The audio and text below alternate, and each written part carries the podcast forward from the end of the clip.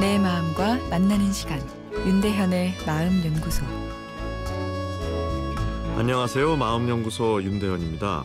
오늘은 행복 중독에서 벗어나기란 주제로 이야기 나누겠습니다.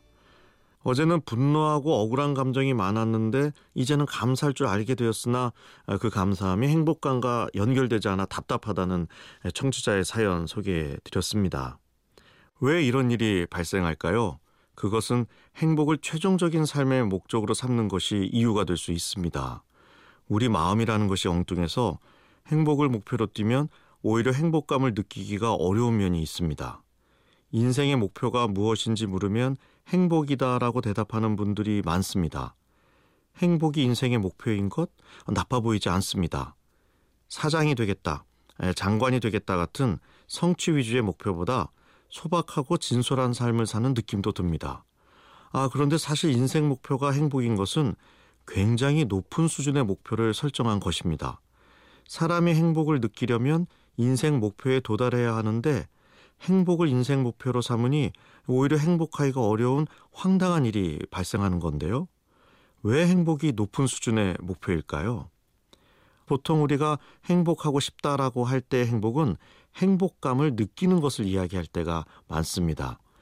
행복감을 계속 유지하는 것이 의외로 굉장히 어렵기 때문에 행복이 높은 목표라는 겁니다. 행복감을 계속 유지하기 어려운 중요한 이유 중의 하나는 뇌가 적응을 하기 때문인데요. 행복한 삶의 내용이 생기면 행복감이 찾아옵니다. 문제는 이 행복감이 계속 유지되지 않고 옅어진다는 것이죠. 아, 이것을 적응이라고 하는데요. 어, 일상에서 이 현상을 자주 경험합니다. 결혼식 날에는 배우자와 함께 할 수 있어서 행복감이 밀려옵니다. 그러나 그 결혼식의 행복감이 자연스럽게 옅어질 수밖에 없습니다. 어, 그런데 행복감 자체가 인생의 목표가 되면 행복감을 느끼지 못할 때 내가 결혼을 잘못한 것은 아닌가 하는 생각이 들어서 이 불행한 마음이 찾아오게 됩니다. 결혼을 잘 못해서가 아니라 워낙 감정이라는 것이 시간이 지나면 옅어지는 것이 자연스러운 현상인데도 말이죠. 행복감 자체가 인생의 목표가 되면 적응을 넘어서는 더 강한 자극을 뇌가 쫓게 됩니다. 이게 바로 중독 현상인데요.